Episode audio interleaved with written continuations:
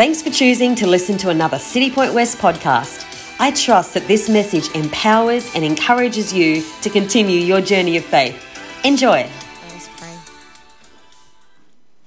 Dear God, we just thank you for all that you've done. We thank you, Lord, for your goodness, for your mercy, for your grace. And Lord, we just pray. We thank you, Lord, for your son Jesus. We thank you for the blood. We thank you for the cross. And God, I just commit this word into your hands and I pray um, that the hearts of your people will be like fertile soil. Um, I really do pray that as the word is being preached, Lord, that it would be planted and it would bear fruit. I pray, Lord, over everyone. Um, I pray there would be no distraction, there'd be no interruption. I pray that our ears would be sensitive to your Holy Spirit as we read the word, that we would be able to recognize that you are speaking to us through your word. And I pray most importantly that you would be glorified in Jesus' name. Amen. Okay, so the title of this message is Nothing But the Blood of Jesus. Um, when we think of blood, we can associate, sometimes we can associate it with guts and gore. I know for me, before I came to Christ, before I encountered Jesus, I loved horror movies, believe it or not. Um, I found it entertaining. There was a joy I, I don't know how to explain. Um, but now that, I, now that I came to the knowledge of Jesus, obviously that doesn't compare to the joy of knowing him. But, you know, there'll be things that I would be looking out for. And that was my understanding of blood. That was my understanding of, you know, that's, that's just my understanding of blood. But it wasn't until I knew Jesus that um, I became more conscious of what I watch, what I listen to, what I read. And so that was my journey. And before that took place, you know, there were things that I used to do. I would try to find buddies that I could watch those type of movies with wasn't successful. Um, and what I realized is that obviously not everyone likes blood. I just realized that. But also, for some people, you know, the understanding of blood might be different. Uh, for others, we know that if someone is losing blood, we know they're in a critical condition. You know, we see ads everywhere about people um, encouraging others to donate blood. So we know that blood is important. And so there seems to be a universal understanding that blood is symbolic of life. So tonight, I wanted to talk about the blood of Jesus, but not in a scary way, but from a place where we understand what the Bible says about it. The blood of Jesus, it's pure, it's precious, and it's powerful. And so, why the blood? You know, you might be sitting here and you're thinking, what's so special about the blood of Jesus? And you might be new to being a Christian and you hear it from time to time. We take communion, we know the drink represents his blood you know, all of these little things. But the reason why the blood of Jesus is so important, so powerful, is that no amount of animal sacrifices were enough to cleanse us completely. That was the reason why it's important. And so when we don't understand what something is, or we don't know the reason why we're doing it, we don't understand its power. We say knowledge is power. So when we know what the blood of Jesus does, we realize how powerful it is and we're able to apply it to our lives. So I want to quickly share about, um, before I go into the message, about when in the book of Exodus, the Israelites were under slavery, they were in bondage. And we see some parallels between that time and also with us in Christ. So God called a man named Moses to deliver the Israelites and to tell Pharaoh to let his people go. We see that Jesus is the Messiah, the anointed one, the promised deliverer who sets us free from sin. The Israelites were in slavery, they were in bondage physically. We too were in slavery, but it was spiritual. We were slaves of sin. Lastly, we see that after nine plagues later, clearly Pharaoh didn't get it, and he had a hardened heart, and we know that. He, you know, God organized a tenth plague, and he instructed the people to smear blood of the lamb over their household, over their doorstep. And what he said is that um, a death is going to come, and it's going to wipe out the firstborn of every single person in the land, but it will not touch you. And we see the parallel with us that the blood of Jesus covers us, it protects us from spiritual death that is as a result of sin. So when we talk about the blood, it wasn't just physical blood that was shed, it was it had spiritual significance. And so when we know about the blood of Jesus, we realize, oh, actually, there's actually more to it than we realize. And so there's so many things that I could talk about when it comes to the blood of Jesus, but I'm only going to share three points, and it's going to be, you know, fun, which are fundamental to our walk with God. Because if we don't understand it, it just is something that we do. We just take the cup and we drink of it, and we don't realize how powerful it is. So we're going to use the acronym RED because blood is red. I hope everyone agrees with me on that. Not open for debate. Blood is red. And so each point is going to represent a point. Each letter is going to represent a point. So the first one, R is for ransomed. So in 1 Peter chapter 1 verse 19 to 20 it says, "Knowing that you are ransomed from the futile ways inherited from your forefathers, not with perishable things such as silver or gold, but with the precious blood of Christ, like that of a lamb without blemish or spot." So Peter was reminding God's people that while you're in this world, don't get too comfortable. This world is not your home. And so he's reminding them that you guys are actually uh, a group of people that have been set apart, that you've been ransomed with the precious blood of Jesus Christ, that your identity is in Christ. And so he tells them that you weren't ransomed with empty, you know, ransomed from empty ways of thinking, from the vanity of life that was inherited from your ancestors. You are ransomed with the precious blood of Jesus. And so, but if you've ever watched a movie where someone is held hostage, we know that you know the person often wants some type of ransom in order for them to be released. We agree with that. And if the person is lucky, they get the chance to call someone that they love, and that person is someone who they believe can help. And that person in that moment, when they hear about the ransom, they're not thinking about the cost, they're thinking about the life of the other person. So maybe after a few years, that person, if they worked hard enough, they might be able to recover that amount that they had to pay as ransom. But the truth is, for us to understand what it means to be ransomed, we all have to acknowledge that we were enslaved.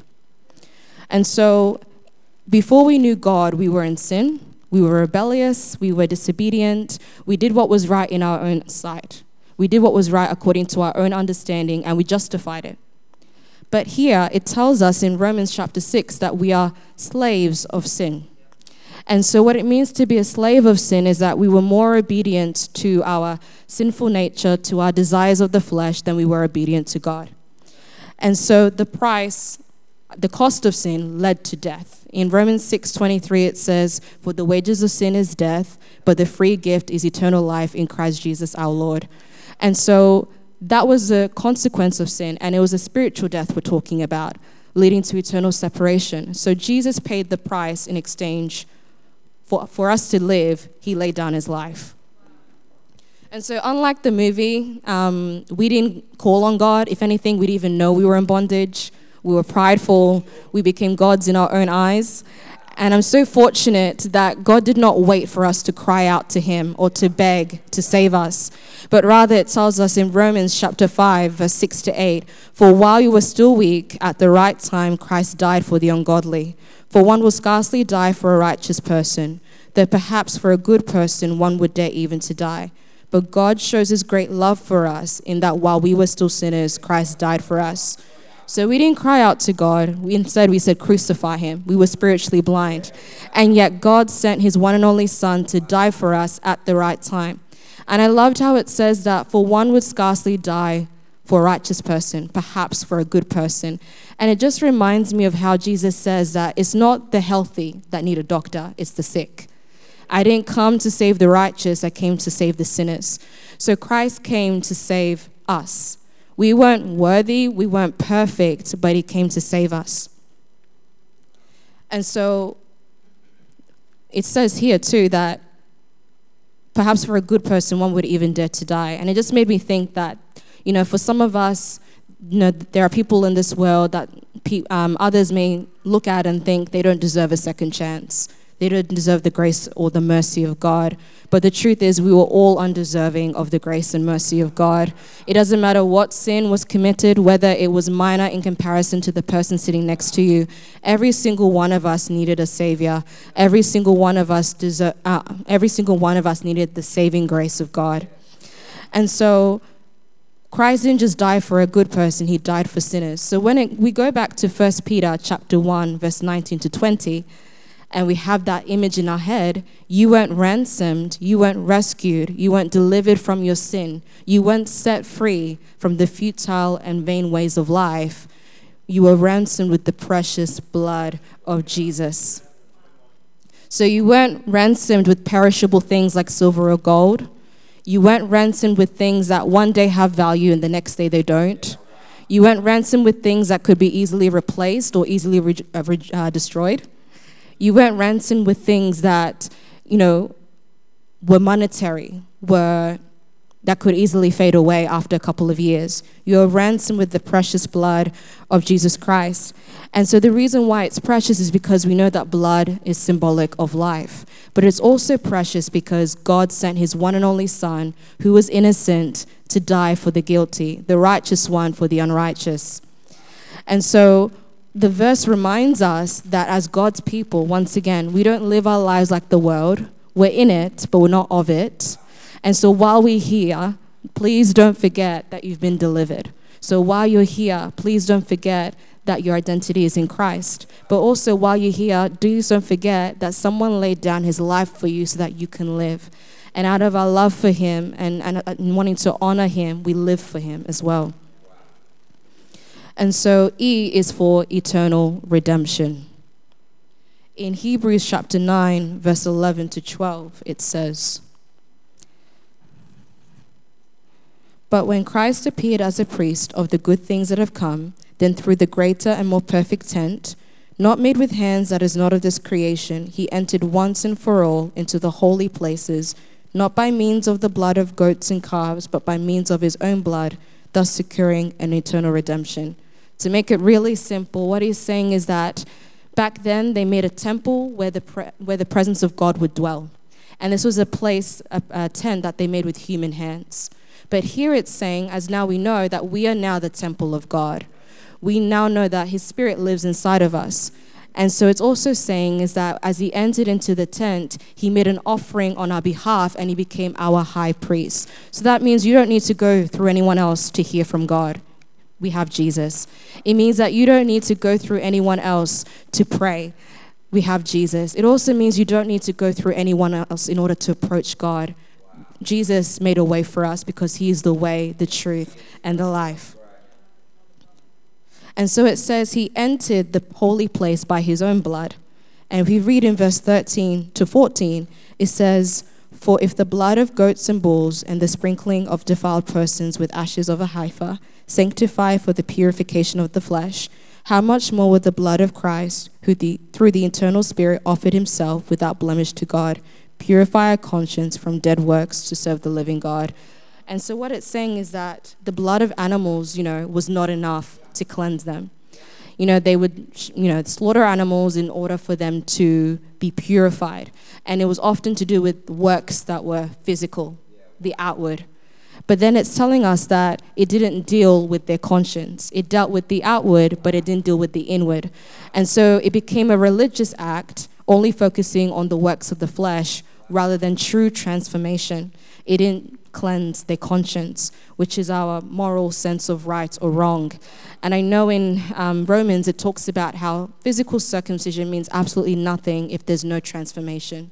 But it's the circumcision of the heart that's what makes the difference. And so the blood of Jesus is able to cleanse and restore our conscience. So our conscience was dead and affected because of sin. And because of his blood, it's been cleansed. And because of the Holy Spirit living inside of us, he pricks our conscience, which we know as conviction.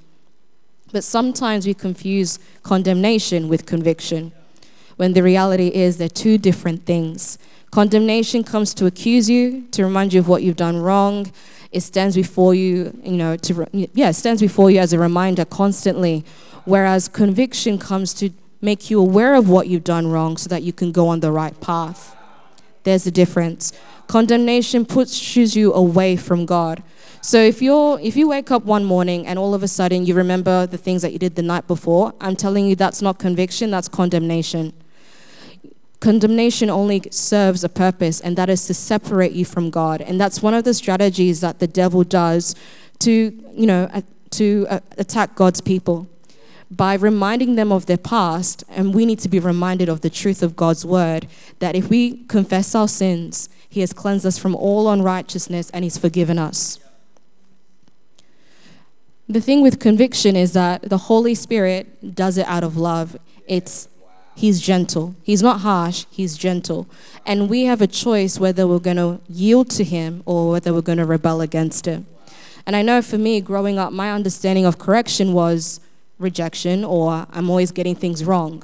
But it wasn't until I read Hebrews 12 where it says that God corrects his children because he loves them. So it's that perspective that humbles us and helps us to receive it. It may be hard at first, but eventually we'll receive it because you know it's from a place of love. And that is being and the holy spirit works on us so that we can, can become more like jesus christ and bear fruit. And so that verse also means is that what he's done for us is that we don't we are forgiven and we are no longer you know we're no longer partaking in dead works we're no longer doing things out of religion but we now do things because we serve a living God. We now have fellowship and relationship with Him. You know, but the thing is, though, sometimes we think, let me clean myself up first before I come to God. But who knows that never ends well. And the truth is, you can try so hard, but nothing will cleanse you from all unrighteousness other than the blood of Jesus, which is why we sing that hymn, What can wash away our sins? Nothing but the blood of Jesus. And so Hebrews 9, verse 22 says, Without the blood, there would be no forgiveness of sin. So it's by his blood that our conscience is cleansed, and it's by his blood that we are forgiven. And I remember something that my history teacher shared with me a few years ago about forgiveness. Our understanding of forgiveness is that sometimes we view forgiveness like whiteout. Like when you make a mistake, you white it out. But then what we do is that we hold it up to the light to see whether or not we can still see it. And we can do that with God's forgiveness. You know, He's forgiven us, but somewhere in the back of our mind, we have this idea that God is still, God has some receipts somewhere that He's going to pick up and use it against me. But the truth is that when you've been forgiven, you've been forgiven. And what it means is that He doesn't remember, or what you've done is not held against you. So it says it's been blotted out.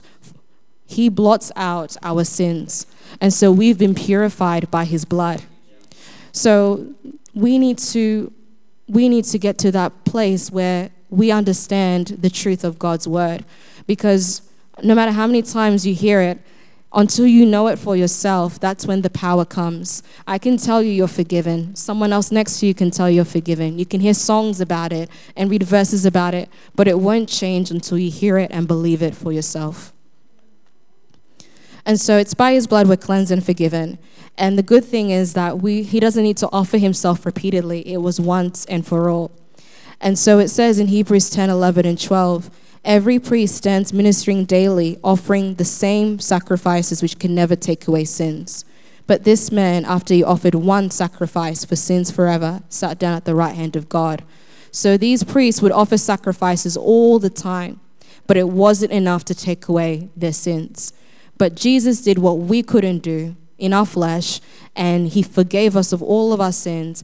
But not only that, it was permanent. So, not just our past sins, our present and future. And so, this is an eternal redemption, but this is an eternal sacrifice. It's once and for all. And all we need to do is to believe in what He has already done for us. And so, the last point, D. D is for direct access. So in Hebrews chapter 10, verse 19, it says, Therefore, brothers, since we have confidence to enter the holy places by the blood of Jesus. You see, every instrument that they had used in the Old Testament had to be purified with the blood. Otherwise, it wouldn't be used. But now we've been covered by the blood of Jesus. We are now instruments of righteousness, and we can now approach Him. And He can now use us because we've been saved also for His good works. And so we are also clothed in his righteousness. And in first 2 Corinthians 5:21 it says, "He made him who had no sin to become sin so that we could become the righteousness of God." And if you're someone that's visual, it just means that we're not just in right standing with God, but think of it yourself as being clothed in white. There's no stain, there's no blemish, there's no spot, there's no wrinkle. And so when the Father looks down on us, we are blameless. We are without guilt. We are without condemnation or shame. And so, like any relationship, we can come freely without reservation or anxiety because we know where we stand. Same way that we can come freely to God because we know what Jesus Christ has done for us on our behalf. And so we should never, it doesn't say, let us draw near with fear or draw near with, you know, hesitation, like, oh, God, I'm bothering you again. But it says, let us draw near with confidence. And it's a godly confidence. And if we read in Hebrews chapter 4, verse 14 to 16, it says, Since we have a great high priest who has passed through the heavens, Jesus the Son of God, let us hold fast our confession. For we do not have a high priest who is unable to sympathize with our weaknesses, but one who is in every respect has been tempted as we are, yet without sin. Let us then with confidence draw near to the throne of grace, then we may receive mercy and find grace to help in time of need. So he's our high priest, but he knows what it likes. He knows what it was like to be human. He walked among us. He experienced pain, suffering, betrayal, you know, he knew what it was like to be tempted and yet without sin. And so we can come to him and then we can come through him to God. And the good thing about that is that it means we can pray to God anytime, anywhere. But what it also means is that we can have a godly confidence. It's not out of arrogance or pride or a sense of entitlement, but if anything, it's a realization of what our Savior has done. And that's what humbles us. And so God wants us to draw near. You know, God made a way for a reason, He was intentional. Since the fall, He had a redemption plan. So Jesus wasn't an afterthought. And so it's not, it's not just for us to, oh, we just know about it, oh, we can come to God, but we need to believe that we can come to God as well. We need to believe that He's done everything on our behalf, and we can come to Him without fear or condemnation, knowing that He's forgiven us. And so sometimes we don't realize that we have direct access to God because we don't know and we don't believe. But if you don't spend time in the Word or if you don't know the truth, you will always believe a lie.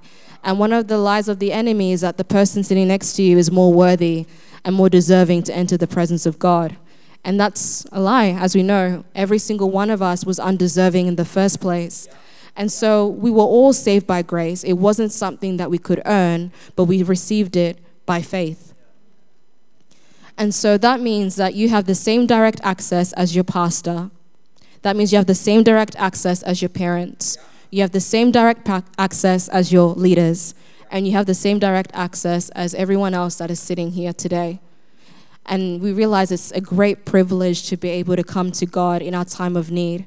It's a great privilege to be able to pray and to know that there is someone that is far greater than all that is happening in this world. That there is someone that is constant, there is someone that is faithful, there is someone that keeps his promises. That when we pray and we cast all our burdens onto him, he cares for us.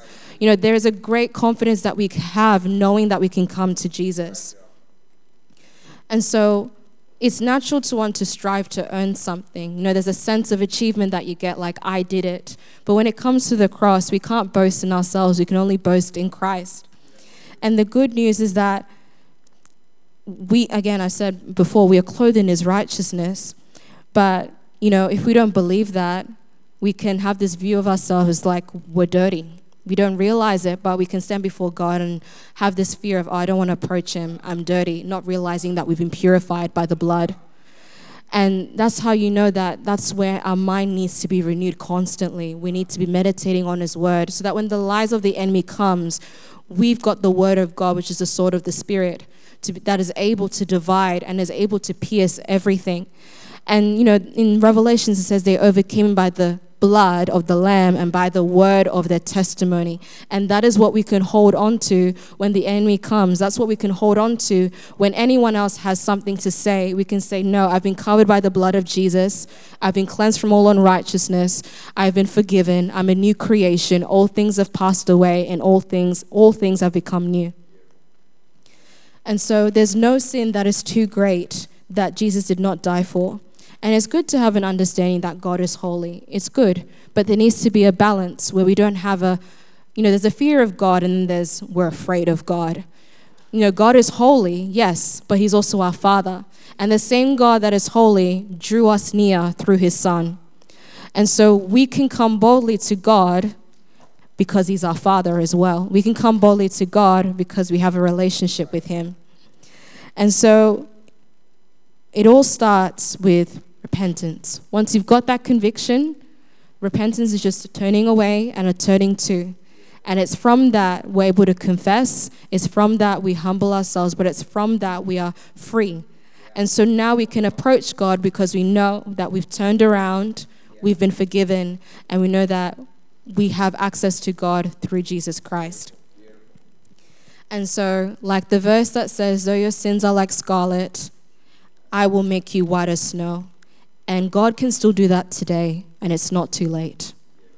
And so I'll just get the band to come up. And I just wanted us to worship to the song, Nothing But the Blood of Jesus. And I just wanted to open the floor to anyone who, whether you realize sitting here that, you know, I.